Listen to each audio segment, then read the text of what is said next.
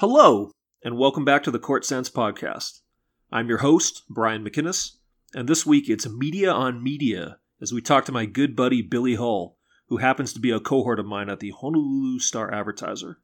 As I'm sure you are aware, the sports world went into a sudden hibernation in mid March upon the realization that the coronavirus could not be contained safely, both for the spectators attending sporting events and the athletes themselves.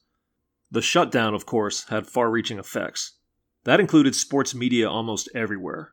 The Star Advertiser was no exception, as most of its sports staff was either reassigned or furloughed. Billy and myself were among the former, so we count ourselves lucky to be actively working among the paper's web team during this increasingly challenging time for the newspaper industry. We'll talk about that paradigm shift and go back through our intertwined careers and some moments that truly stood out in Billy's time covering MMA, Hawaii baseball, high school sports, and building the Hawaii Prep World website. Oh, and this was recorded a couple weeks ago to explain why we talk about the Jordan documentary in the present instead of the past tense. One bit of housekeeping Hawaii basketball sophomore center Owen Hulland just announced he is leaving school and turning pro. Best of luck to him. It's a shame that injuries and circumstances prevented him from seeing the floor much at all in his two years out here. That makes two out of the three seven footers signed a couple years ago now gone, with Mate Cholina the last man standing. And now, on with the show.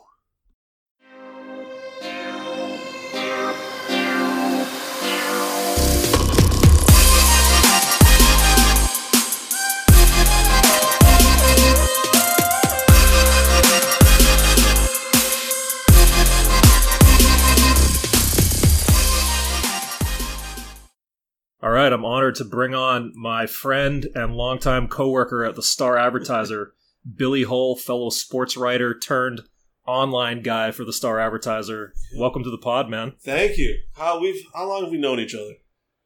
You know, it goes back before we both got hired full time at the paper, probably at least another year or two. Right. So that was 07, right? We both got hired 07 August, so I would say 2005 around there. years. Yeah. Man, Where's that 15 time years later, and we're here. We are doing a podcast. I just full disclosure, I drove over here. We're social distancing and whatever, but it was my first chance to really kind of go somewhere in about nine weeks. I remembered how to drive. I remembered how to get here. So yeah, man, I'm excited to be here. This is this is fun. Hey, this is this is the first in studio quote unquote guest of Court Sense history. Everything else has been done remotely via the Zoom calls and, and remote recording so far. So this is actually a treat to see another human being here in the flesh, man. Yeah, and I, you know what? I'll give you I'll give you some credit. This office is looking pretty clean. I mean, you know, there's a few areas, but it's it's looking a lot better than where I live right now. I'll tell you that. I'm probably the dirtiest aspect of this entire thing. I haven't shaved in like two months. So I know, man. The beard's growing out. I may have to update the logo of the Court Sense Pod. Yeah, I think so. I think so. But yeah, excited to be here. Excited to talk story. Excited just to excited just to hang out, man. For real. How have you managed just with the whole quarantine? You know, I know you're over there in Hawaii Kai and um, living with family, and, and just how are you guys just getting on and getting through this whole thing? Well, it's really it's interesting. It, I guess kind of if I look back, and I haven't really thought about it too much, but if you look back on it, it's kind of like had its different waves. Where, to be honest, it was a little exciting at first. I mean, you know, there was just so much unknowns, but it was a chance to kind of just kind of hit pause on life, you know, and just kind of you know reevaluate some things and just think about some things that you haven't thought about in a while. And so that was kind of fun. And then you know, um, my wife started working from home, and to be honest, we spent a lot more time together than we had previously, which was kind of nice. And then it's kind of gone to phases. Now we started to kind of get sick of each other a little bit, you know. So, um, but no, it's been look, we've been fortunate. You know, I know that there's a lot of people hurting out there, obviously, and you know, we've a lot of stuff going on in in our world in terms of our our employment that I'm sure we'll talk about. But you know, I just feel lucky to have a job, feel lucky to be healthy, and you know, just you know, we've been we've been hanging in there. I don't know about you, man, but I felt like this time has been going by in a blur, just strangely, with just the the day to day, week to week routine of our work hours are pretty regimented now. We're both in the online staff, as I opened up the pod by saying uh, at the Star Advertiser. So our roles have, kind of drastically changed, and it just feels like to me the days just kind of blend one, one right into the next, and before I know it, that week's gone and it's on to the next one. Yeah, I know. It's it, well, it's funny you say that because I would say from whenever I mean, what did this kind of start about? Like the second week of March. I mean, Yeah. I think that was when they were starting the college basketball tournaments, right? So about you know that point is when this kind of whole thing began. I thought the last three weeks of March were maybe the slowest three weeks of my life. Like I just remember everything was dragging by. And then April came and it boom. It was just like April was here and it was gone and, and I'm I'm kinda with you. It's kind of going at warp speed, you know. We've been watching you know, I've both been watching The Last Dance and you know, I remember waiting around, waiting for the first one to go, and then it seems like boom, the next episodes are here already. So Yeah, it's almost done at this point. Right? I know, seriously, we've only got what two Sundays left. So yeah, I would say, uh, yeah, maybe it's the job. I don't know really what it is, but time sure seems to be flying right now. You mentioned that at first it seemed like it, it was kind of almost like an exciting thing, this like weird thing that's been you know put upon us all in society in our our own different ways. When did it really kind of shift for you? Do you think, or like really head home the like the enormity of what we're dealing with? Ooh, good question. I would say, well, I mean, I think when our when our job changed, um, and we kind of went through that, which was kind of fairly at the beginning of the whole of the whole thing. That was kind of a big thing. You know, a lot of it too is is, and this is something I mean we can get into too. But with our job, I read so many um, news stories now, and so it's forced me to kind of pay attention to a lot of new stuff that I would normally just probably ignore in my regular everyday life. And so now that I find myself reading about these things, I'm kind of, you know, experiencing firsthand a lot more than I normally would all the things going on in, in, in the country, in the world. And I really think a lot of it is just reading about all these different situations, different states, different countries, and what they're going through.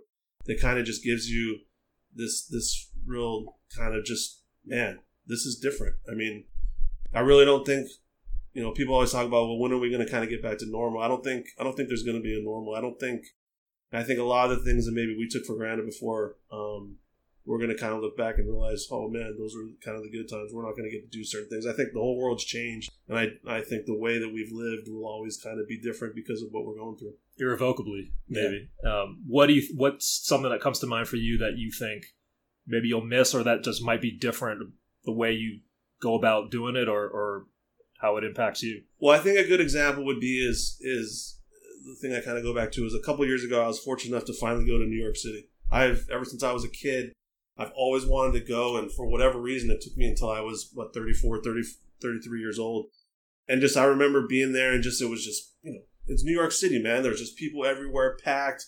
You know, you're bustling down the streets every day. You're jamming into the subway. You know, you're living this kind of life, and and it's you know it's understandable why New York City's had to go through the problems it was because you live in this. There's so many people in this small area, and so I just I always kind of think about New York City and the fact that I don't think I mean that whole place is going to change. I mean, I remember we there was a day that you know it was it was rush hour and we were trying to get on the subway and it took us like four subways and I had to like jam pack jam me and my wife in there. So many people I'm bumping into. I'm actually feeling uncomfortable because people are touching me because just I mean it just get everybody in these little subway cars.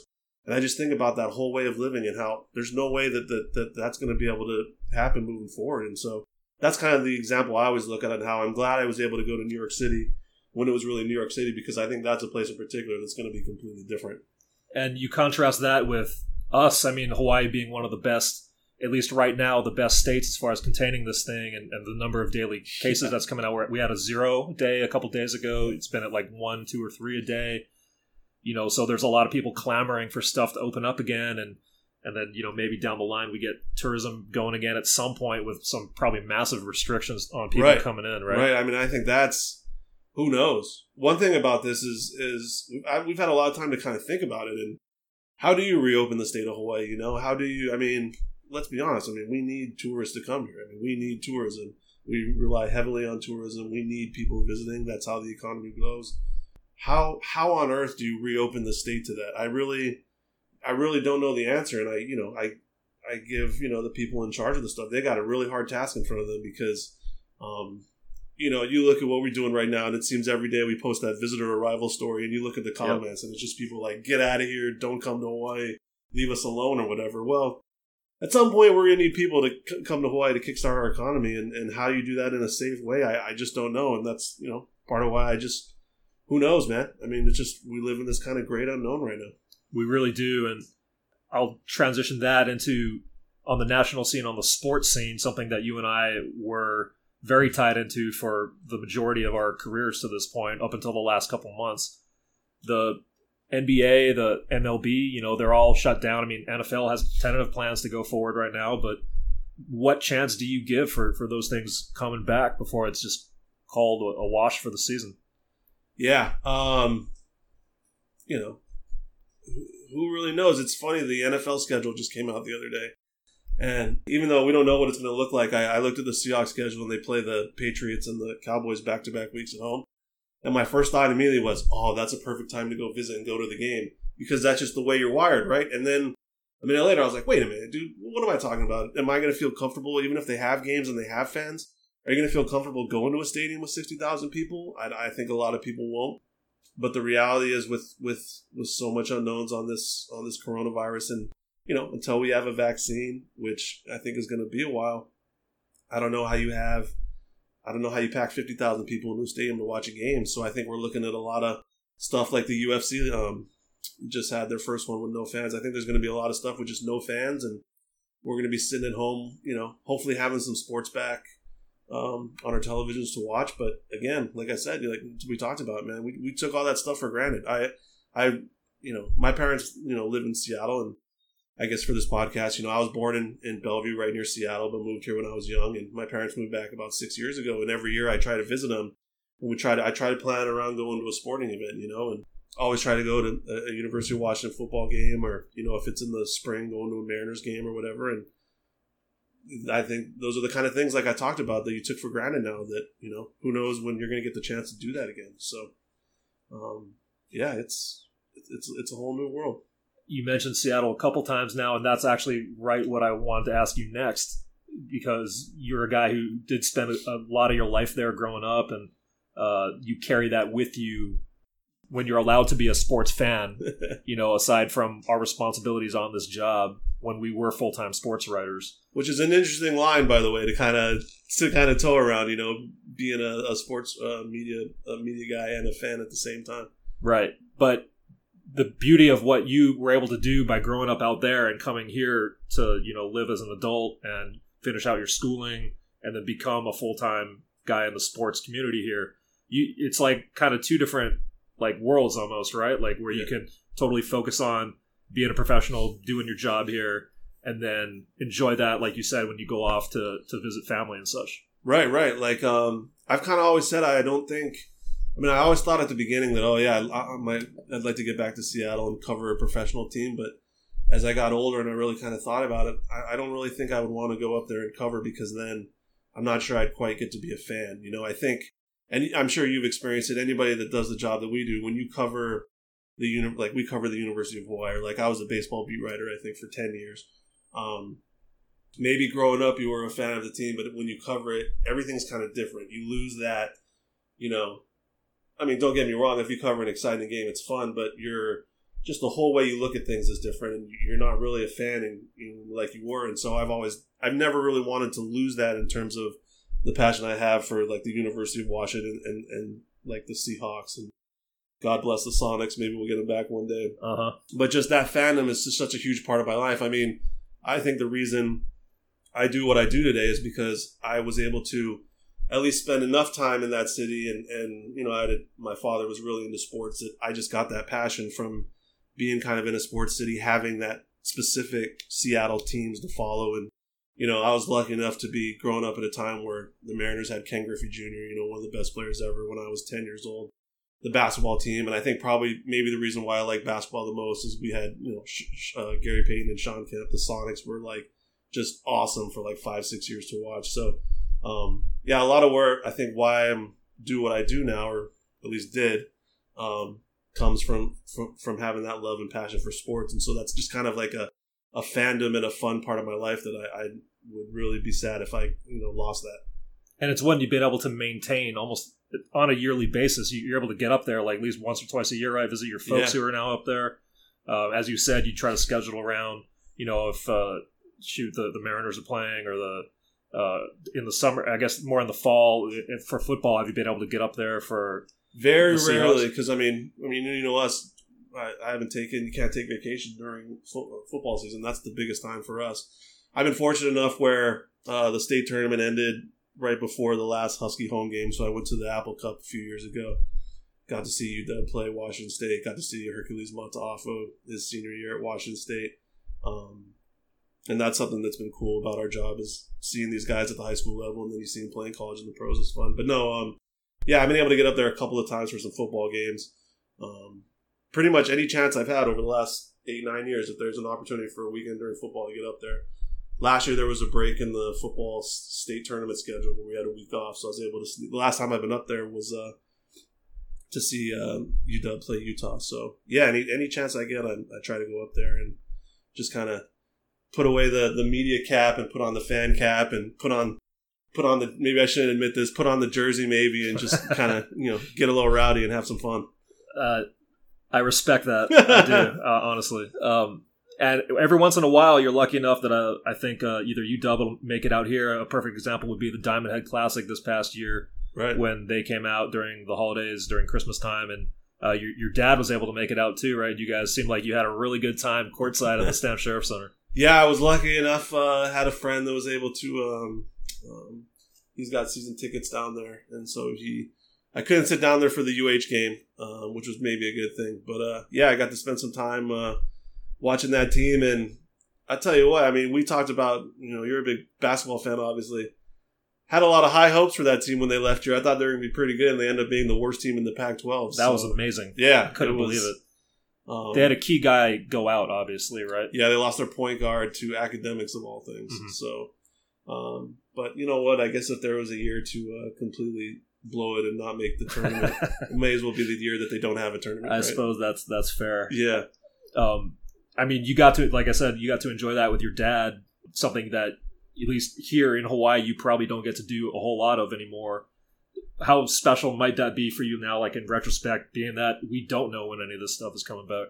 Oh, it's yeah, I think about it all the time. I um, you know, he came out here just for that because he really wanted to go see the tournament. But it was it was a holiday time, and I've got a sister, and you know, my mom decided to stay with my sister, and so I actually haven't seen my mom since it's been think about seven months now, and I I think about it every day, you know, I, and especially I've always kind of been the kind of person where I like to have that one thing planned ahead that I can look forward to. And so not really having because we have no idea what's going on, you know, I don't know, you know, our situation's a little murky at work right now. Um, I don't know like if I go to see them, obviously I got no problem quarantining at their house and just staying there, but if I come back, you know, I'm, do I have to quarantine for two weeks? I'd have to quarantine for two weeks. How would that affect anything we might do with our jobs? So, yeah, I just, you know, everything's just kind of up in the air right now. And you know, I'm able to talk to him a couple times a week. We video chat. We've been video chatting after every episode of The Last Dance these last couple of Sundays, which has been fun. But awesome, yeah. But um, you know, yeah, just not not really knowing when I'll see him next. You know, especially they're you know they're getting up there in age and stuff. It's it's tough for sure. Yeah, yeah. Well, already a few times we've referenced kind of how we both started in this in this business in this industry. As we said, we both got hired in uh, 2007 on the same day, no less. Yeah. Uh, as full time employees. Of the Sugar Bowl year, no less. That was a heck of a time to get started. uh, let me tell you. Let us tell you.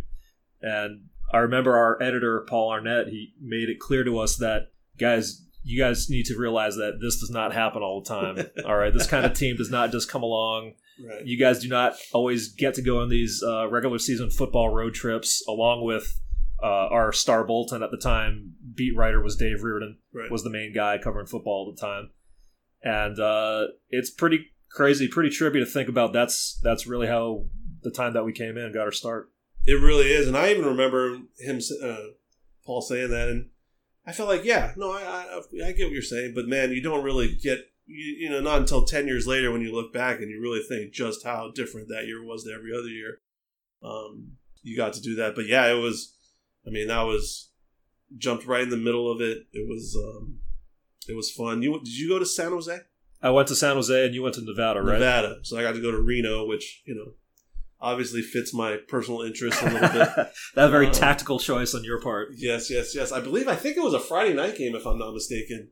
I think it might have and it was late. Yeah. I want to say it was a late kickoff, and there was a UH basketball game against Illinois at the Stan Sheriff Center that very night. Yeah. And they had it up on the big screens in the Stan Sheriff, and they tried to do it only during dead balls or timeouts, show the football on the big screen so fans wouldn't get distracted. And by the end, with the Dan Kelly kick lining up, it was bedlam, and everyone was like not paying attention to the basketball whatsoever. That's funny. Did you? Did everyone know what was going on? Because he had to kick it three times, right? Wasn't it uh, twice? I think twice. I think Yeah. twice. So I don't know if everyone saw it the first time. I believe- nuts, and then no one yeah. he called a timeout. Right. It was. uh It's funny the the weird things you remember uh, being in our business. The thing I remember the most is I was okay. I'm on the road. This is like my first big chance. Like, all right, don't screw this up. You got all. You know, you're on deadline, right? Because we're way. Yep. You know, it's late over there.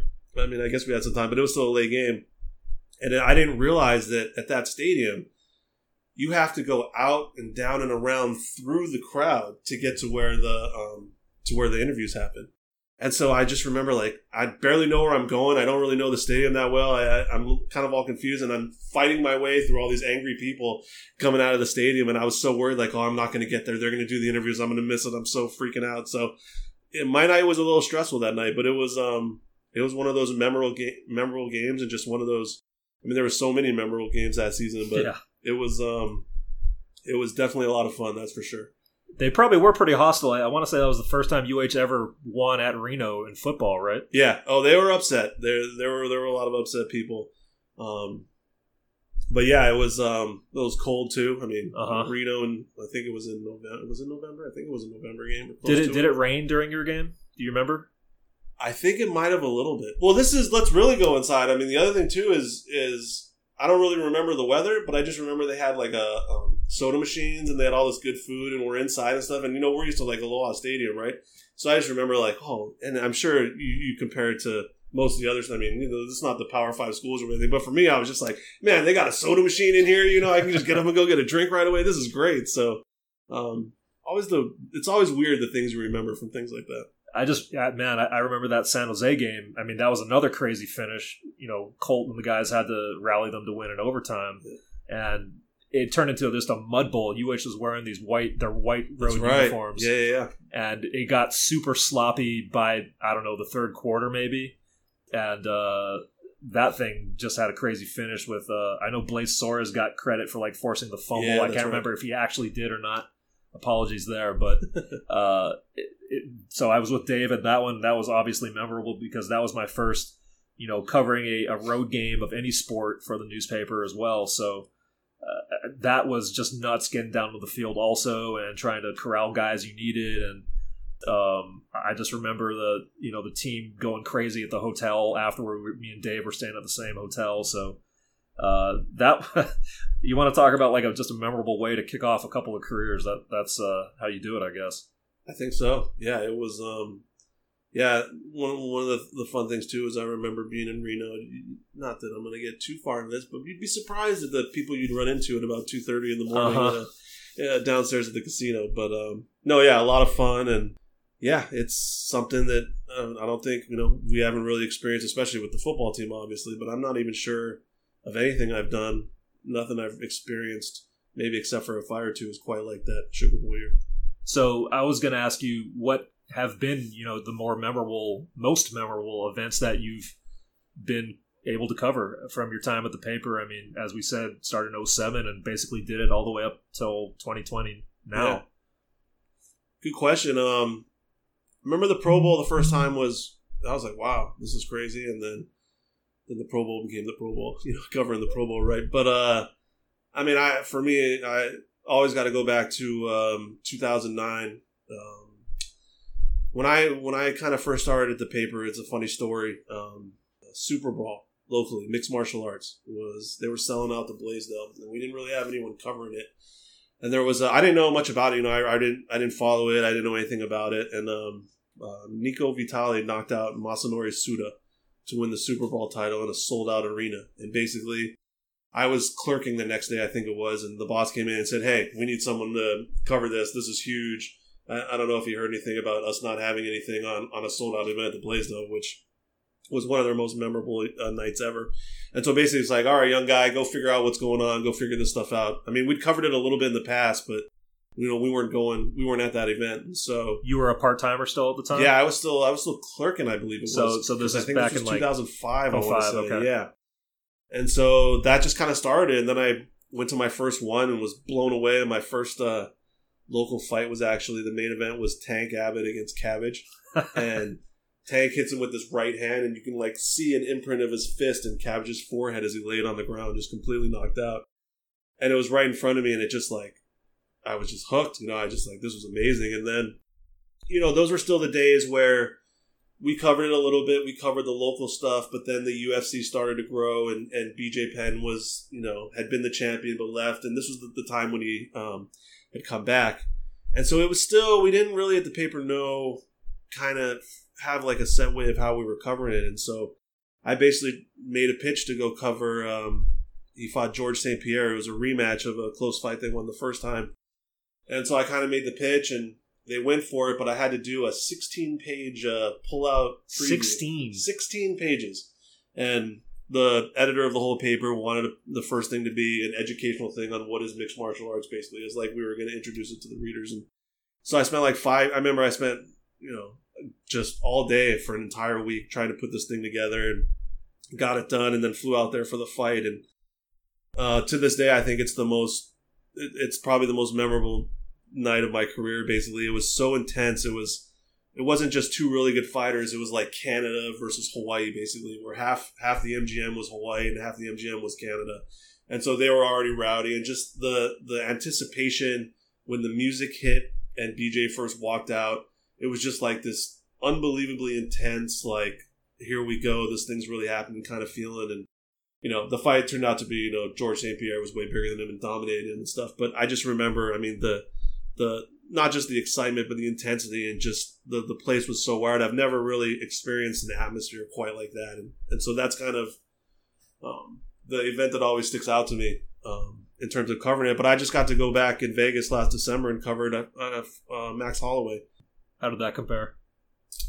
It was it was pretty it was pretty close. The difference was there were so many fights on that card that you know the, the arena was kind of split with there was fans of all these different fighters and stuff where i just think that it might never i mean it might rarely happen again but just it everyone was there to see bj versus gsp and it was either you were either the hawaiian flag or, or the canadian flag and it was like 50-50 and i just think that that atmosphere made it just one of the probably the most memorable night that i've ever experienced uh, in this job.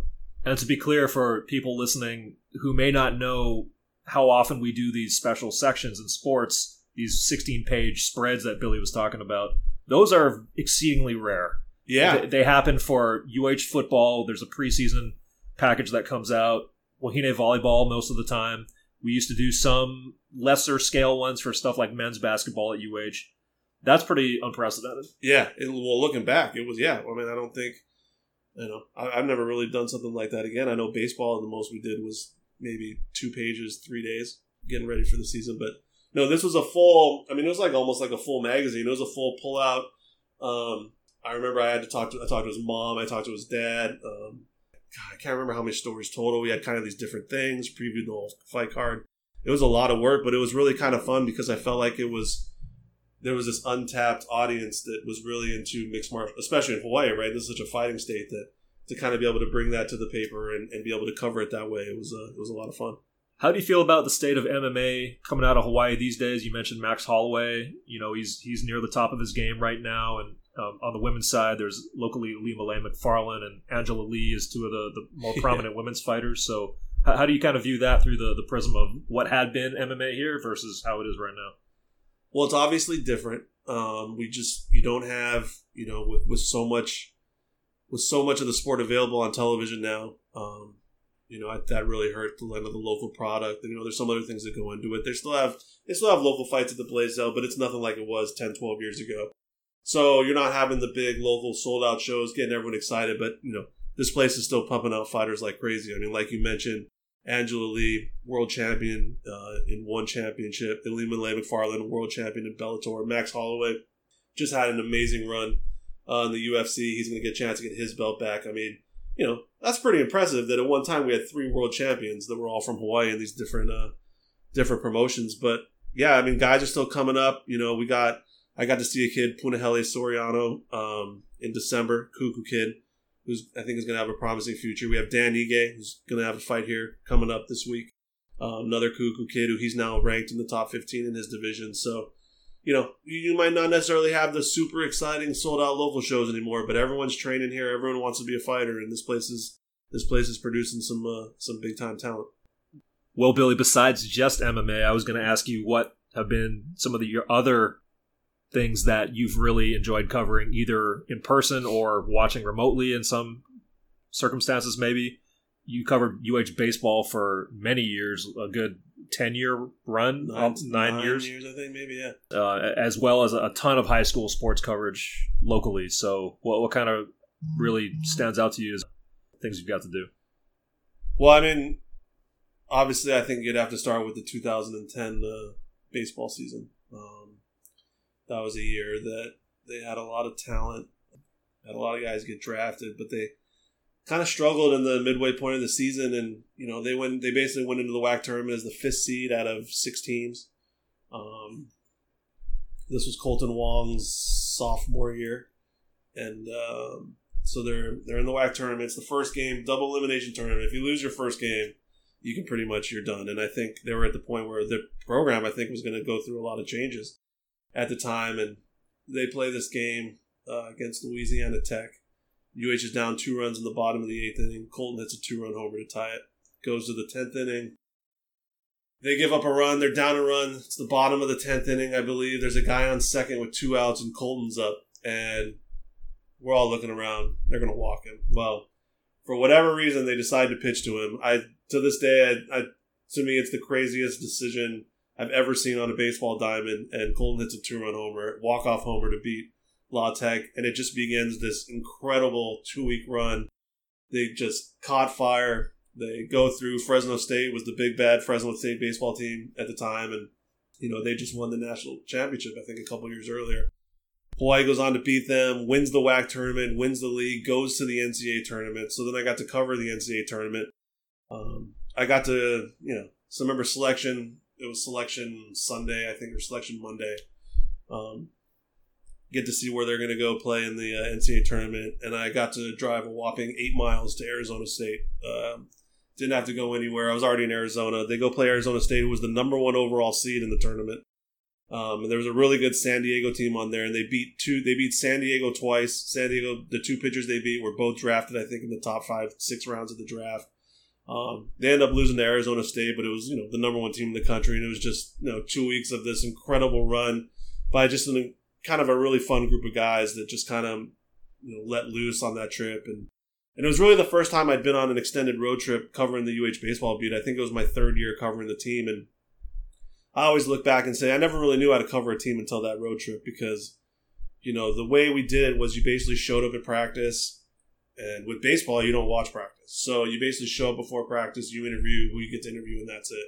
And then you go cover the games. And so I didn't really know the guys on the team that well. I knew them a little bit, but when you're on the road with a team for two solid weeks, you get to know a lot of the guys, and so um, I was able to then kind of build relationships with. I think translated into the quality of my coverage being a lot better, and you know having you know learning different things. It just really taught me a lot about how to cover a team, basically. So you know, I always think about that time as a not just an important time in my career, but just a fun time watching a, a team go out and play as well as they did. Um, that's something that's always memorable. But my really my my pet project has been the last four years after I finished up covering UH baseball. It's we've we've taken uh, Hawaii Prep World and basically we've revamped everything we do in terms of how we covered high school athletics and it, it's one of those things where basically I got credit to my boss. He allowed me to basically, hey, take this and let it grow. Do what you think you want to do to make it bigger and better. Do basically do whatever you want. You know, he gave me the freedom to kind of make this website and you know, I'm really proud of the fact that we, I think we turned into something that obviously was read pretty well. Um, you know, continually got more and more readership every year. Um, and just was a lot of fun. And, and I've always loved high school football. I've always, high school football has always been, even though it's a lot of work, it's always been something really fun to me because like we talked about with fighters here in Hawaii, man, this place puts out a lot of football players and you get to see them, you know, from when they're sophomores in high school and stuff. And, you know, you know, Marcus only really played one year when he was quarterbacking at St. Louis before he went to Oregon. But you know, we got to see Tua um, Tagovailoa from when he was a sophomore, and I just remember the first game I saw him was at Aloha Stadium. They played Kamehameha, and he threw about a forty-yard touchdown pass on a go route down to the south end zone. And I've never seen just the way he threw it, the way it came off his hand, the how high it was, and how it just dropped right in the in, into the guy's uh, hands. It was just an incredible throw, and I was like, man, who is this guy? And you know, I always thought from then on that he was going to be a really good player. I was, you know, when he went to Alabama, his recruiting was really weird, but when he ended up at Alabama, I just said, man, he's going to be it's going to be the perfect thing for him because he's going to have the best players at every position around him, and all he's going to do is thrive. And so, um, yeah, now that he's the number he was the number five pick in the draft, it's just been kind of fun to watch his progress. But the, the guys like that, you know, the guys that you know get drafted in the first round of the draft or whenever they get drafted, to have seen them, you know, when they were sophomores and kind of be able to kind of play the game, right? The fun game of well, how do you think this kid's going to do, or you know, should this kid be recruited? Why is nobody recruiting that kid? I, always kind of find that really fun, just evaluating players and seeing guys that you think are going to be good at the next level. And so, you know, you get some right, you get some wrong. I'll be the first to admit I never thought DeForest Buckner. Um, you know, I thought he was a kind of an athletic kid that, you know, wasn't really sure how it would translate to being on the football field and couldn't have been more wrong about him. So, you know, you miss some, you make some, but just to play that kind of game and see these guys grow from when they're in high school and see what they end up doing. I've always really enjoyed that a lot. Well, speaking of seeing things grow, I mean, it was pretty awesome to see Hawaii Prep World grow into this kind of just this. I would it would be a disservice to call it a placeholder website, but it existed in some capacity for a number of years with a limited readership. You know, kind of maybe a half amount of attention paid to it or diverted to it and like you said, you're able to really take it, seize it, and grow it into something yourself. And Jerry Campany building the the prep football st- uh, statistical database was was key and critical. I know, yeah. and I mean guys like Nick Abramo and Paul Honda just pumping out the content on there. It it really had it humming um, at least until right up until everything shut down. Right?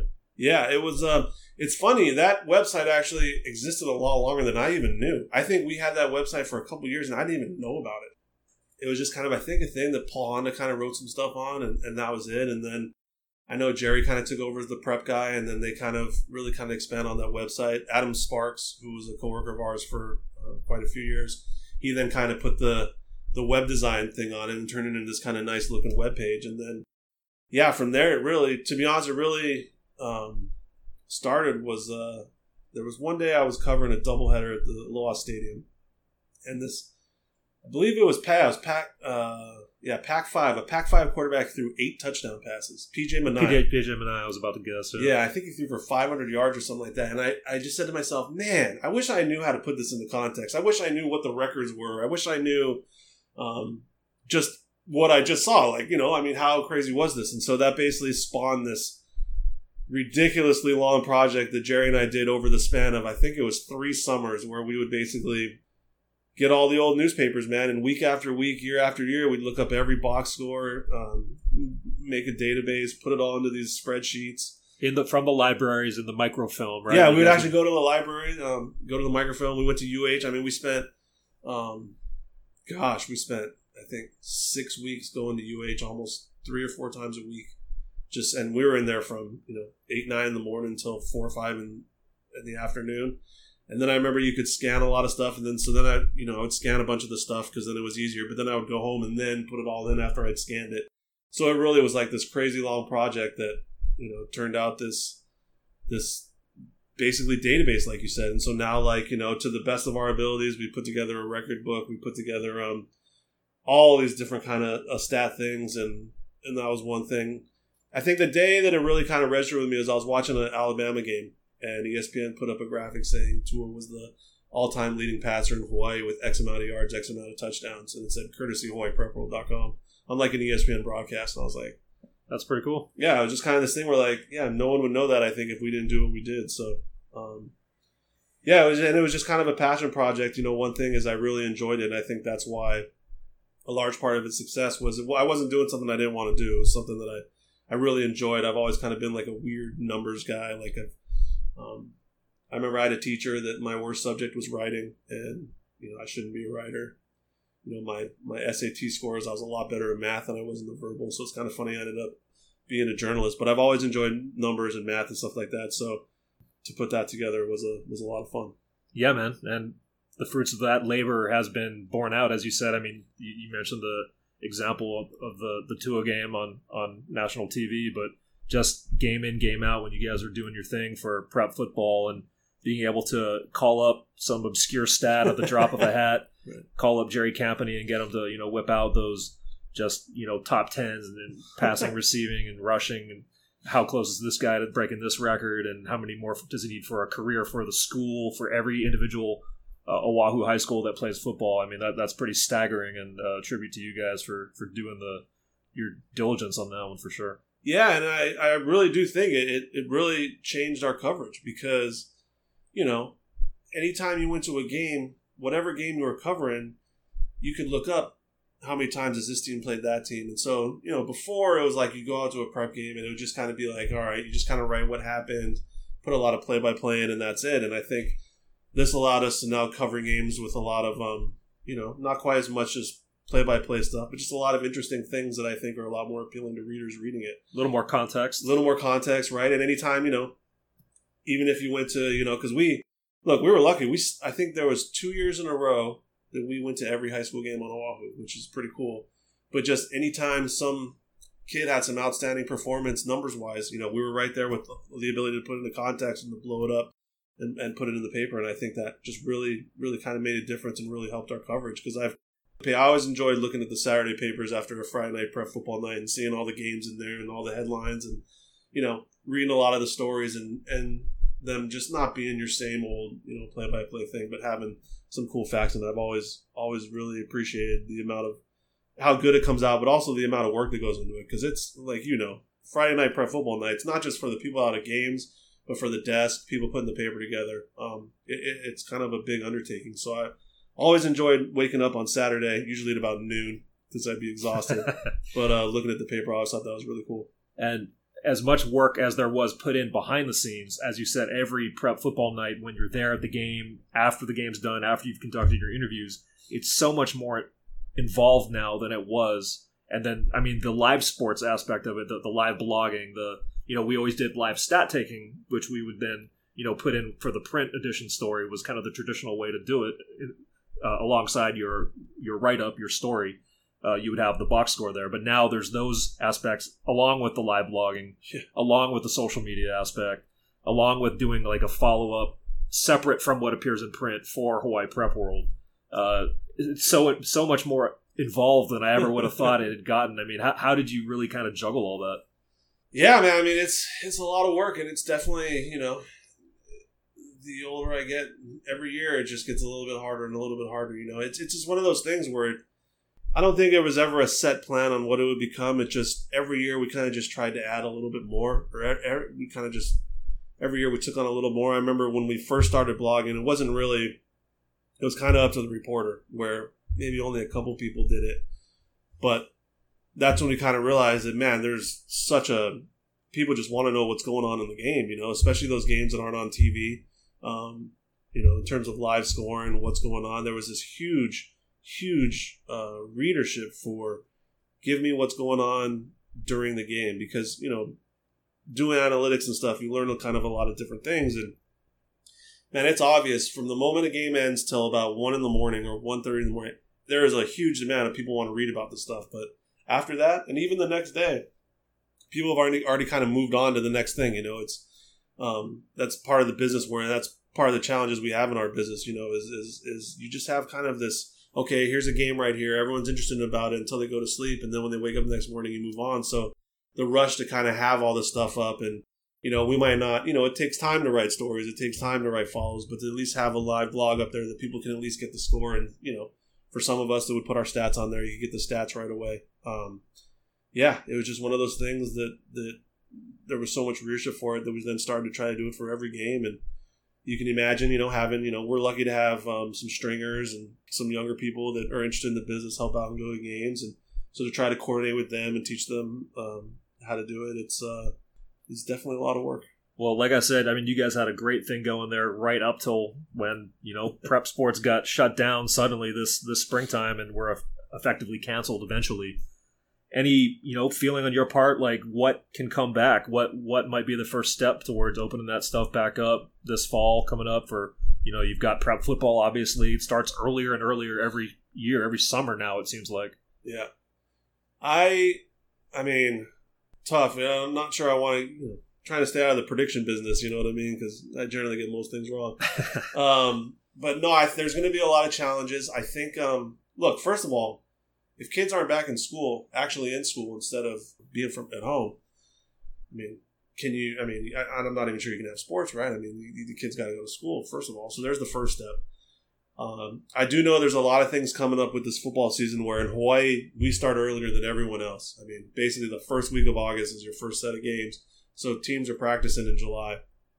You know, I know for instance there's um, a situation where you get your um, you got to have your helmet go through a process that, to allow you to be able to use that specific helmet each year, like a certification kind of thing, and, and they're behind on that. So they've already been sending out things to teams like, hey, the helmets you're, you're used to getting, you might not get them right away. So just that's just one example. There's going to be all these little hurdles that we go through. So I have a, I mean, it's really hard to see it, everything starting on time. Um, obviously, you know, hard to imagine people being packed in the stands. Hard to imagine, you know, Kahuku, everyone packing into Kahuku for a football game. Um, I think there's a chance that you could see sports move around. You know, pretty much the first fun thing I did in two months was they opened the golf courses. I went golfing the other day. Golf is an example of a sport that I think you can probably play right away. You know, I mean, it's a pretty socially keeping everyone apart, socially distant. You're out there on a big golf course. That's something I think you could do probably sooner rather than later. Football, there's just so many people involved. I think football is going to be its own challenges. So maybe there's certain sports that you change it around, that you switch the seasons they're in, that they can start early. But yeah, right now, I mean, it's I think it's impossible to predict. Um, you know, as long as, like I said, if, if if we don't have a vaccine for this coronavirus, if you know we're not we don't have the testing to make sure everyone who goes out there to play is safe it's really really kind of hard to see sports really starting anytime soon especially at a high school level i mean look pros one thing right big business a lot of money involved these are professional athletes i mean what happened one high school kid gets the coronavirus from playing sports. I mean the liability that comes with that mm-hmm. you know i think it's going to be a challenge. So yeah who knows? I mean we're just we're just going to have to wait and see. Well we were talking about Hawaii Prep World, and there is still some ongoing content out there that guys like Jerry Campany are putting out, kind of like a daily retrospective, like what happened on this day kind of thing. I know he's done a ton of that stuff. Is fired people up, by the way. There's been yeah. some uh, there's been some games he's put on there that have brought back some memories. We've had some uh, some Facebook threads of people recalling certain games and certain things that happened that they might not have liked that have there's been some back and forth on there. oh, so boy. yeah, you always gotta you always gotta watch those comments, man. You do, and, and that will kind of lead me into the segue of what we find ourselves doing right now, which is we're, as we said, two members of the online staff now and the staradvertiser.com homepage and just kind of helping maintain and and operate that that beast because it is a beast the amount of content that's getting pumped in and pumped out of that thing on like a almost a 24 hour basis is pretty staggering. So, uh, how have you just adapted to being kind of this guy who lives in the bubble outside of sports that we got to enjoy for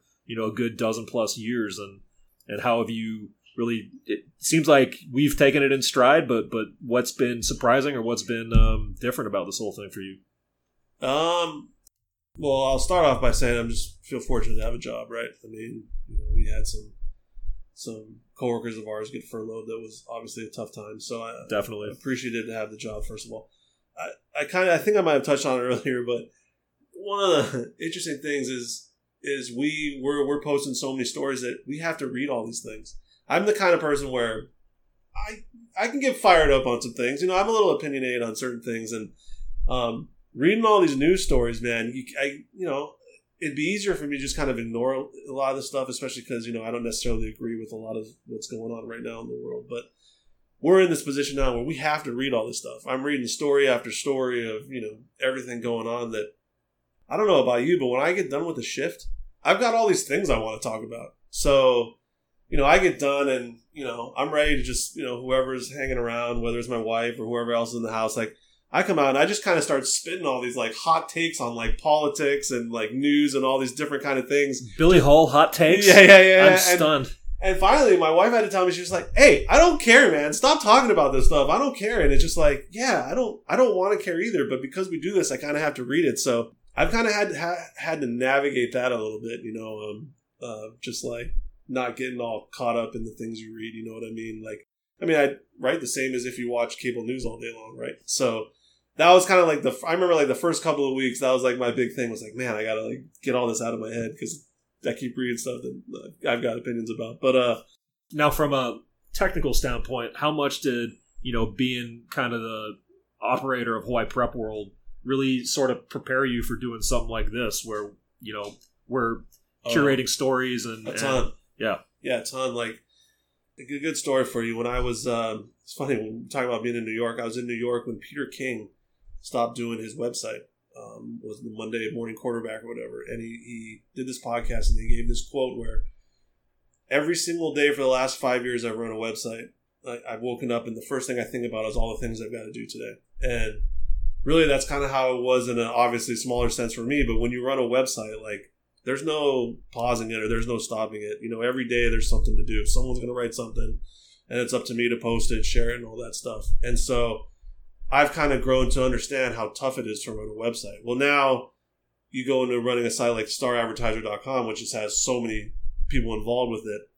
You know, it's a huge undertaking, like you mentioned. And so, you know, I was kind of well aware of just how much stuff there ultimately is, especially doing all the things that we try to do with all the videos we do, photo galleries, all the different news outlets we take different stories from. I mean, it goes on and on. It seems like you probably agree every week we kind of learn one or two more things to do, right? And and eventually, I think Definitely. you get to a point where just you log in for your shift, and there's this just never ending kind of um, list, laundry list of things you can do. So, you know, I definitely was prepared for for I think how much goes into it, um, how and then how certain days are busier than others. I mean, there's days where.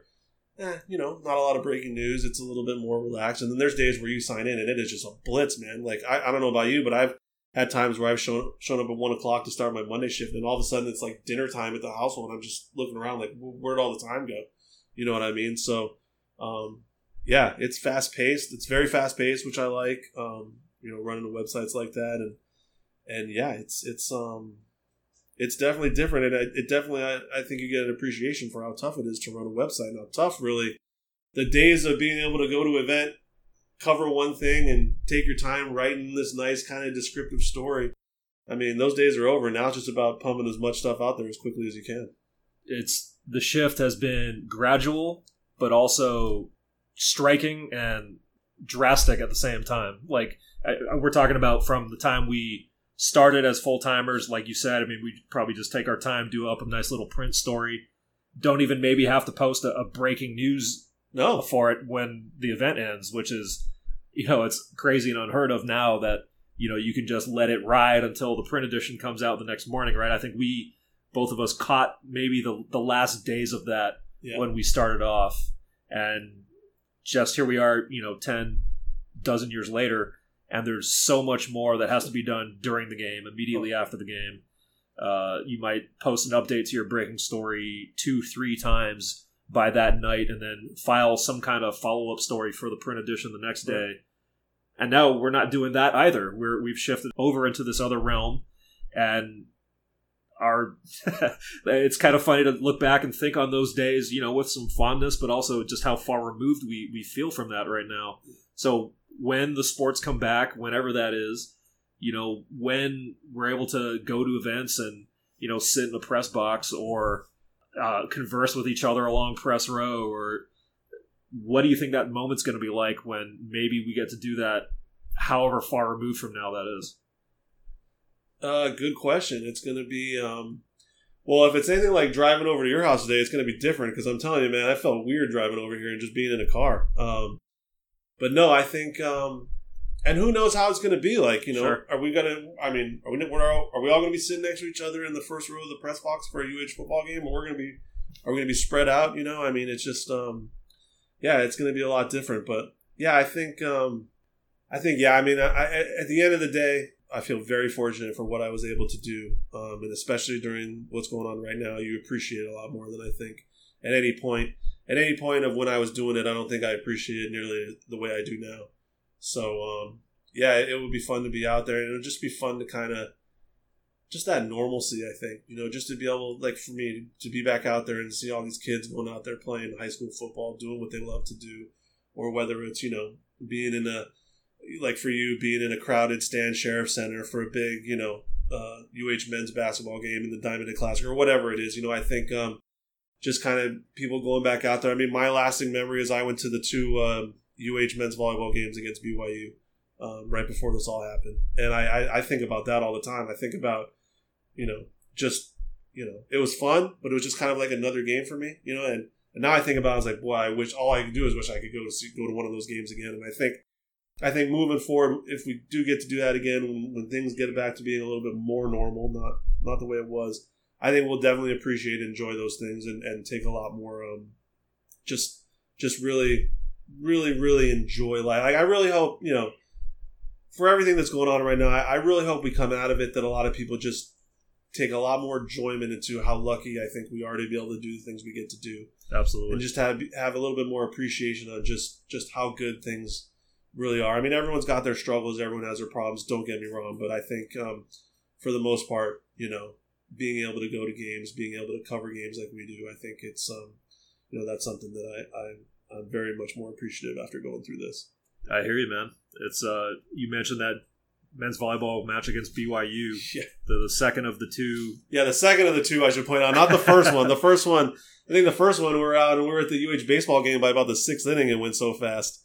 But um, that second game was just amazing. What a capstone for like the last you know memory. I think not only we in the media, but probably a huge chunk of the UH fan base will have because that was a sold out rockin' event. You know that five set reverse sweep that UH pulled off. Incredible comeback. the one two matchup rankings wise. So, you know, it was unfortunate that that's that's where it left off, and we'll never know if they would have contended or won a national title this past year. Just to give one specific example for UH men's volleyball, but that's kind of um, you know th- that was the like the seminal event I think of this spring that really just you know e- everything fell off the cliff after that. So, Yeah.